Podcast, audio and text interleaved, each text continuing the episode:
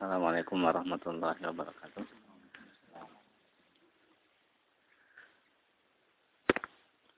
Alhamdulillah wassalatu wassalamu ala Rasulillah wa ba'du. Kita melanjutkan kitab Tauhid.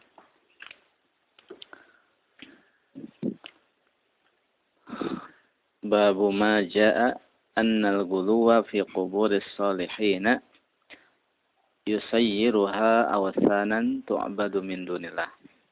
Bab tentang dalil-dalil yang menjelaskan bahwa gulu Uh, pada kuburan orang-orang soleh, menjadikan kuburan itu sebagai berhala yang diibadati selain Allah. Rawa Malik fil Muwatta anna Rasulullah sallallahu alaihi wasallam qala Allahumma la taj'al qabri wasanan yu'bad ishtadda ghadabullahi ala qaumin ittakhadhu qubur anbiya'ihim masajida. Al-Imam Malik meriwayatkan dalam Al-Muwatta bahwa Rasulullah shallallahu alaihi wasallam mengatakan, "Ya Allah, jadi, jangan Engkau jadikan kuburanku sebagai berhala yang diibadati. Besarlah murka Allah terhadap kaum yang menjadikan kuburan para nabi mereka sebagai masjid." Di sini Rasulullah shallallahu alaihi wasallam berdoa kepada Allah agar tidak menjadikan kuburan sebagai berhala.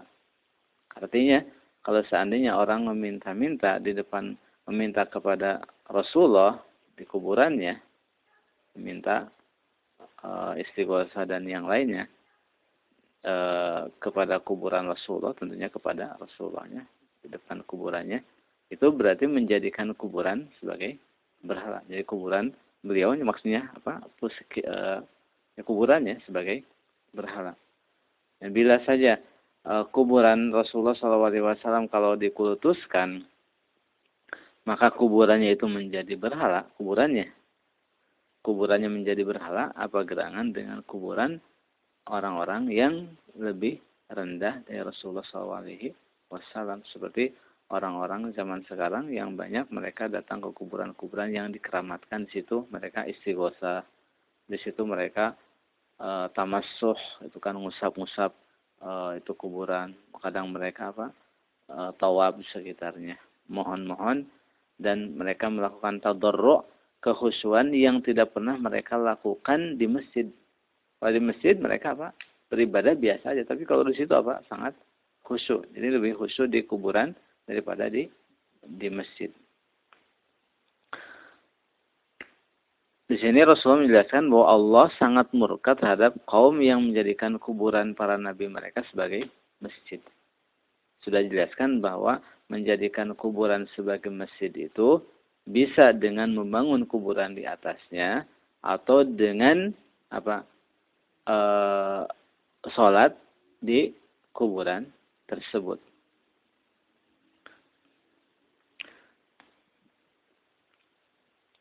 Di sini hadis menunjukkan bahwa kuburan Rasulullah shallallahu alaihi wasallam seandainya diibadati tentu menjadi berhala. Akan tapi Allah menjaga kuburan beliau sehingga tidak bisa apa diibadati. Orang terhalang dengan tembok. Gitu kan. Dan hadis juga menunjukkan bahwa yang namanya wasan, wasan ad, berhala adalah ma yubashiruhul abid minal qubur wat tawabit allati alaiha.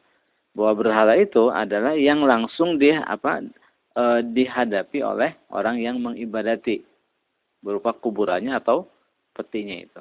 Jadi berhalanya itu apa? Tumbukan kuburannya itu. Kalau pohon ya pohonnya itu. Dan fitnah kuburan ini e, apa fitnah yang sangat besar. Kan di mana-mana sedikit-sedikit apa kuburan keramat gitu kan. Sehingga Ibn Mas'ud radhiyallahu ta'ala anhu mengatakan, kaifa antum idza labisatkum fitnatun yahrumu fiha al-kabir wa yansha'u fiha as-saghir tajri 'ala an-nasi wa yattakhidhunaha sunnatan idza ghayyirat qila guyratis sunnah. Bagaimana kalian bila kalian diliputi dengan fitnah, di mana orang e, menjadi dewasa di atas fitnah itu, orang menjadi tua di atas fitnah itu, dan anak kecil tumbuh dewasa di atas fitnah itu. Maksudnya dari sejak kecil tumbuh di atas itu. Yang mana apa? Hal itu menjadi kebiasaan manusia. Sehingga bila dirubah, dikatakan sunnah di dirubah. Seperti kita kan sejak lahir tahunya Islam apa? Maulidan, Isra Mi'raj, peringatan apa? Peringatan-peringatan itu saja kan tahunya Islam itu kan itu. Atau apa? Tahunya kenduri kematian. Nah, ketika ada orang yang apa melarang kenduri kematian, apa disebut apa bawa ajaran baru. Jadi seperti itu. Makanya Ibnu Umar uh, Umar Ibnu Khattab Uh, untuk menghalangi fitnah yang menjad, menjadikan orang mengkultuskan suatu benda, beliau apa? Beliau menebang pohon yang mana Rasulullah dibaiat di situ ketika baiat Ridwan itu. Baiat untuk mati membela Utsman Ibnu Affan radhiyallahu taala anhu. Di situ uh, di bawah pohon baiat Rasulullah kan tahta syajarah kan dalam Al-Qur'an. Nah, pohon tersebut oleh Umar Ibnu Khattab di ditebang. Karena apa? Banyak orang datang ke e, bawah pohon tersebut untuk sholat di situ, maka khawatir fitnah akhirnya ditebang.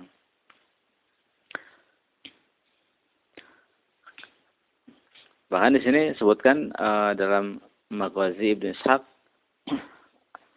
e, dari Abul Aliyah mengatakan, tatkala kami menaklukkan kota Tustar, kami mendata, mendapatkan di Baitul Malnya itu, di Baitul Mal Khurmuzan. Khurmuzan itu, itu apa? E, penguasanya. Ada apa? Sariron. Ada permadani yang di atasnya ada mayit. Ada jenazah. Yang di kepalanya ada mushaf. Maka kami mem, meng, mengambil mushaf itu dan membawanya kepada, um, kepada Umar bin Khattab. Kemudian Umar memanggil Ka'ab. Sehingga di di apa ditulis dengan bahasa Arab. Dan saya termasuk orang yang pertama kali membacanya dari kalangan orang Arab. Saya membacanya seperti saya membaca Al-Qur'an. Kemudian saya berkata kepada Abul Aliyah, apa yang ada dalam mushaf itu? Abul Aliyah mengatakan, siratukum, perjalanan kalian dan urusan kalian dan bahasa kalian dan apa yang akan terjadi setelahnya. Qultu, saya berkata, fama sana'tum birajul, apa yang kalian lakukan terhadap orang tadi, jenazah mayit itu? Abul Aliyah mengatakan, kami memba, apa, me, me, menggali kuburan sebanyak tiga belas kuburan di siang hari yang terpencar-pencar. Kemudian tatkala malam hari kami mengubu, meratakannya dengan tanah, menaruh mayit tersebut di salah satunya, terus semua di yang tiga belas diratakan. Orang kan nggak tahu mana yang ada e, mayat tersebut, supaya manusia tidak mengetahuinya, supaya mereka tidak mengambilnya lagi, menggalinya lagi. Kemudian e, saya berkata, apa yang mereka harapkan darinya, maksudnya orang-orang dahulu, maksudnya Khurmuzan dan kaumnya itu, kan Majusi kan? Qala mengatakan, kanatis sama idza khubisat anhum barazu bisaririhi fayumtarun. Kalau ma, e, langit tidak menurunkan hujan, kering musim kemarau, maka mereka keluar ke lapangan dengan membawa apa? Permadani berikut mayit tersebut. Setelah itu mereka diberi hujan oleh Allah. Qultu, saya berkata, man kunt kunta tazunnun, man kuntum tazunnuna ar-rajul, e, kira-kira siapa menurut kalian orang itu, maksudnya pria yang mayit itu? Qala rajulun yuqallahu Daniel, orang namanya Daniel, nabi nabi nabi Daniel. Faqultu min kam wajadtumuhu mata, e, dari sejak kapan kalian mendapatkan ia, ia mati, maksudnya ia itu sudah mati berapa, apa sudah berapa lama matinya?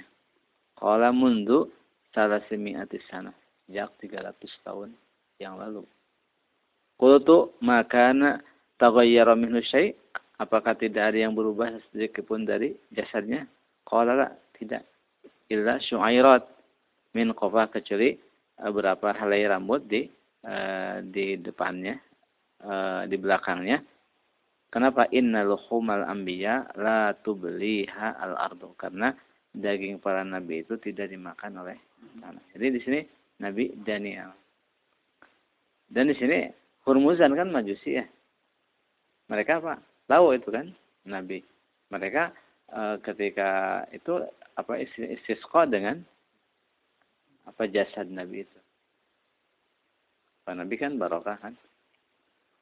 Jadi maksudnya e, kalau kaitan dengan hadis ini, bab ini adalah bahwa para sahabat tabi'in e, salaf mereka ada nabi mayit jasadnya, mereka sengaja menyembunyikannya supaya tidak diketahui orang di mana kuburannya, supaya orang tidak mengkultuskannya. Coba kalau ditemukan oleh orang-orang zaman sekarang apa? Jangankan itu kuburan Soeharto aja kan, kuburan Soekarno aja yang udah jelas togut ya kan, orang apa? Minta-minta. Apalagi ini kuburan Nabi gitu.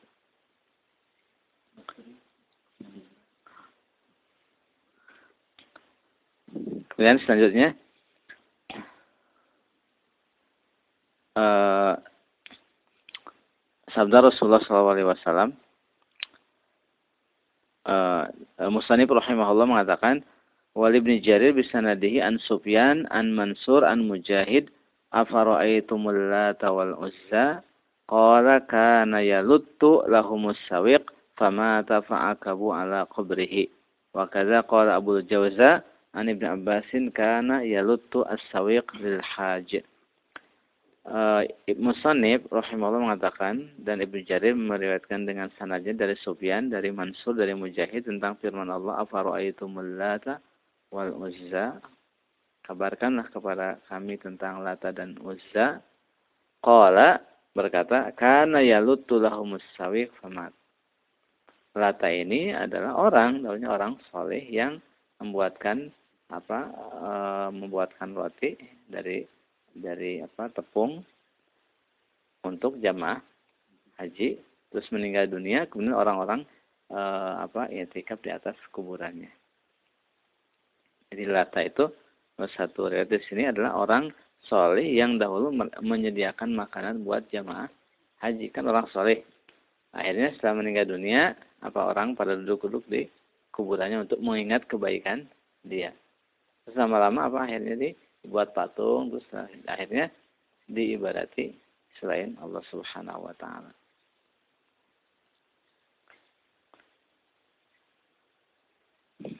Dan Uzza adalah syajaratun, Uzza adalah kanat syajaratan 'alaiha bina'un wa astar binakhlah. Uzza itu adalah pohon yang apa? Yang ada bangunannya dan ada apa? Tirainya. Jadi Uzza itu adalah pohon. Ada ada bangunannya, ada apa? E, ada tirainya. Di daerah Nakhlah antara Makkah dengan Taif, di mana orang-orang kafir Quraisy yang mengagungkannya. Makanya ketika Abu Sufyan ketika perang Uhud apa mengatakan, O'lu hubal, atau apa uh, apa kami punya Uzza tapi kalian tidak punya Uzza. Kan dijawab kalau muslimin apa? Allahu maulana wa la maula lakum. Kan Abu Sufyan mengatakan kami punya Uzza, kalian tidak punya Uzza. Berarti orang Quraisy mengagungkan Uzza ini. Jadi maksudnya uh, itu pohon gitu kan, diibarati, diagungkan. Ya kan di kita juga banyak kan. Kalau di kita apa, pohon keramat u, u, u, apa sudah ratusan tahun. Ya, kerbau juga, bedug juga kan. Ya. Jadi kadang orang tidak apa, akalnya kemana? Bedug dikeramatkan, kerbau dikeramatkan. Kadang ada kambing keramat juga kan. Kemudian uh, Musannif rahimahullah mengatakan, an Ibn Abbasin qala la'ana Rasulullah sallallahu alaihi wasallam sa'iratil qubur wal muttakhidina 'alaiha al masajida was suruja, rawahu ahlus sunan. dari Ibn Abbas, Rasulullah shallallahu alaihi wasallam eh, eh, melaknat wanita-wanita yang menziarahi kuburan dan melaknat orang yang menjadikan masjid di atas kuburan dan orang yang memasang lentera di atas kuburan. Hadis ini dengan lafaz ini adalah eh, lemah. Tapi yang yang hadis yang saya adalah Rasulullah shallallahu alaihi wasallam melaknat apa? La'ana Rasulullah shallallahu alaihi wasallam zawaratil kubur, wanita yang banyak berziarah kubur. Nah, kaitan dengan menjadikan uh, kubur di atas kuburan sebagai masjid itu disepakati. Kemudian apa? Pasang lentera juga disepakati.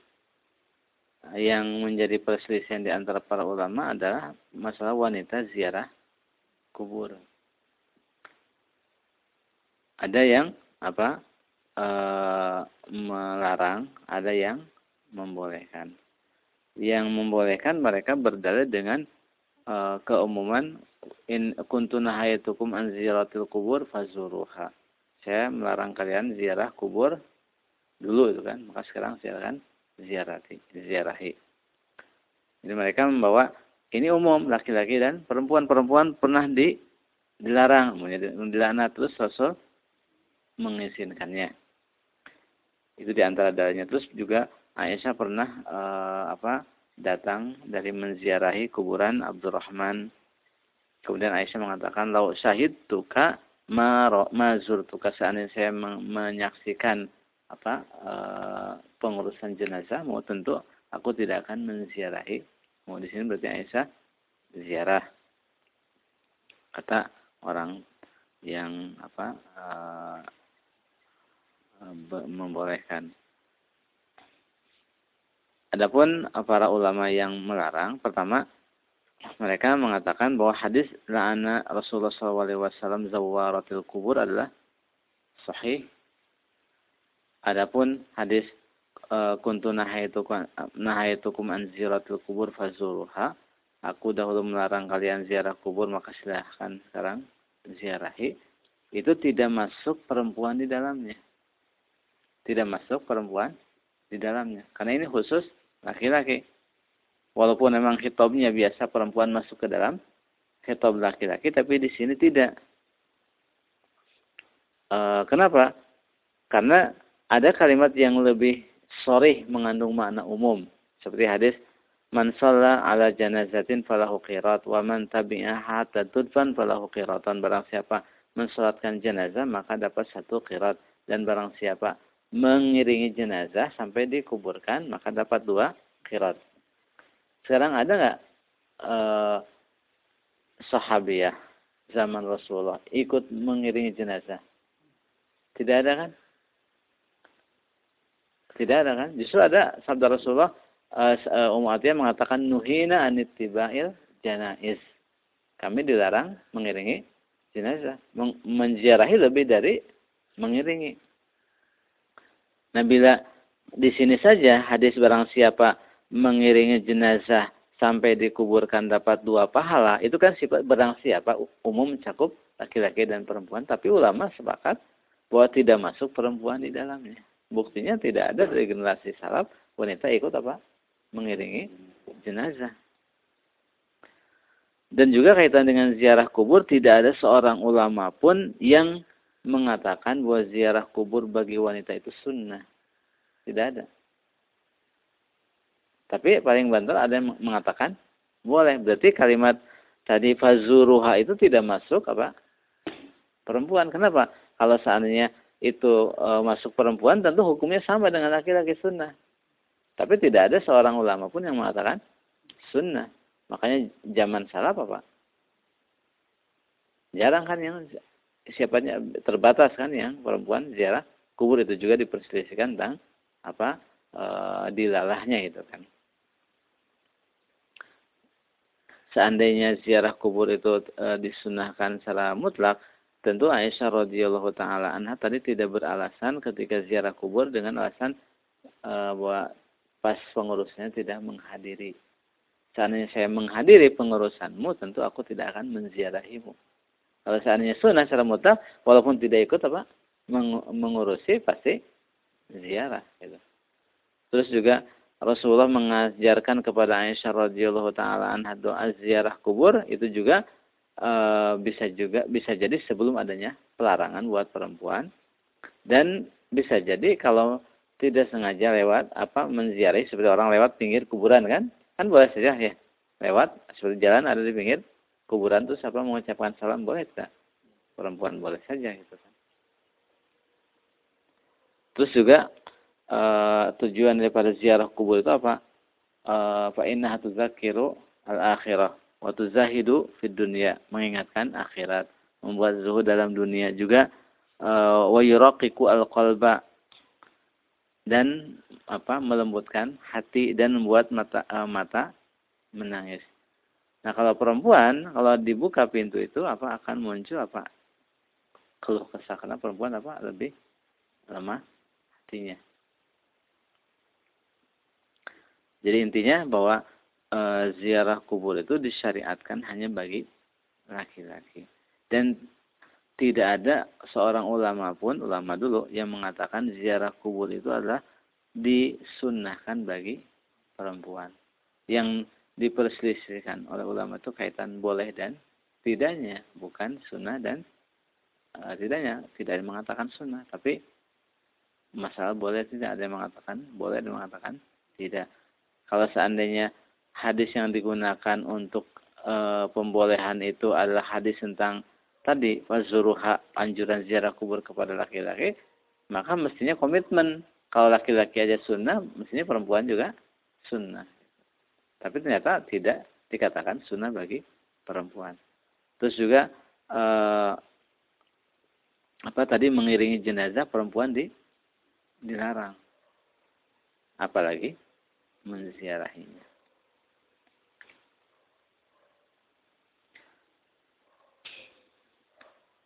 Di sini masail dalam bab ini pertama tafsir al-awsan.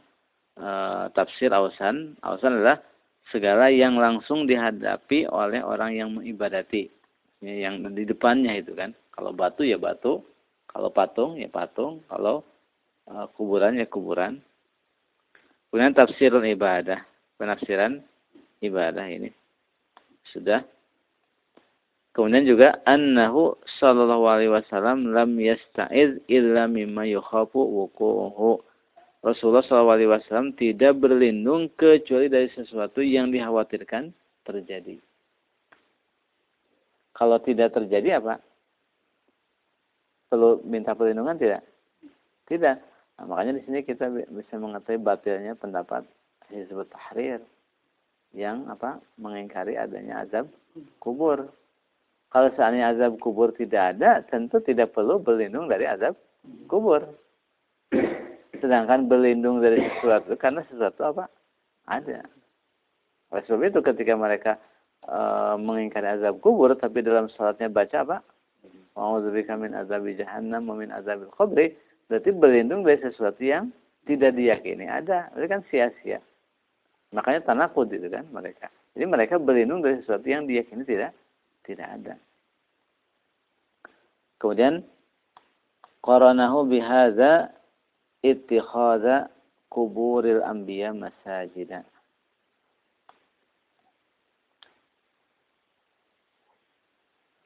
Qaranahu bihadza yani uh, Rasul me- menyertakan dengan ini, ya, yaitu sikap menjadikan kuburan para nabi sebagai masjid.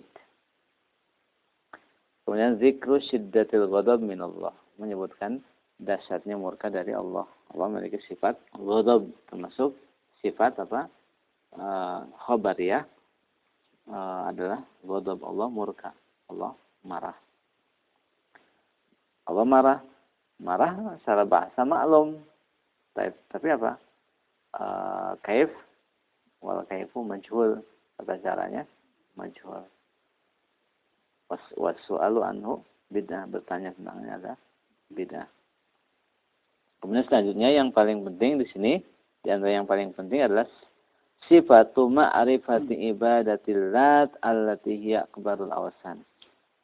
Tata cara mengetahui peribadatan kepada Lata yang merupakan berhala yang paling besar. Jadi asalnya asalnya kan mulai dari hanya untuk e, duduk-duduk di pinggir kuburannya untuk mengenang itu kan kesolehannya. Terus dibuat patung untuk mengingat, terus lama-lama apa? Tabaruk dengannya. Setelah generasi ini hilang, dibisikkan setan bahwa mereka itu meminta menjadikan ini sebagai perantara antara diri mereka dengan Allah. Kemudian ma'rifatu annahu qabru rajulin salih, mengenal bahwa itu kuburan orang salih. Kemudian annahu ismu sahibil qabri, sesungguhnya Lata itu adalah nama pemilik kuburan. Wazakara makna atasmia, dan beliau menyebutkan makna penamaan sebagai Lata itu. Jadi ya lutu astawiq lil hajj. Kemudian la'anuhu zawaratil kubur, pelaknatan Rasulullah shallallahu alaihi wasallam kepada para wanita yang sering menziarahi kubur. Sering kan zawarah, Uh, apa sigat mubalaghah, sering, ini alamah kan, alamul ghuyub kan? Atau kalau ulama alimun alamah. Kemudian la'nuhu man asrajaha, pelaknatan beliau terhadap orang yang memberikan lenteran lentera di atas kuburan. Ini uh, tentang larangan gulu kepada orang soleh, dan sikap gulu terhadap orang soleh itu menghantarkan uh, apa, orang untuk menjadikan kuburan atau tadi tempat orang soleh sebagai berhala yang diibadati selain Allah. Dan juga bahwa peribadatan kepada selain Allah itu bisikan setan yang asal muasalnya adalah apa, tidak langsung tapi ber berjenjang bertahap. Oleh sebab itu, karena bertahap, maka Allah Subhanahu wa Ta'ala menutup pintu-pintu yang bisa menghantarkan kepada peribadatan kepada selain Allah Subhanahu wa Ta'ala. Kita cukupkan. Wassalamualaikum warahmatullahi wabarakatuh. Wa ala alihi wasallam. Subhanakallah wa bihamdika asyhadu an la ilaha illa anta astaghfiruka wa atubu ilaik. Assalamualaikum warahmatullahi wabarakatuh.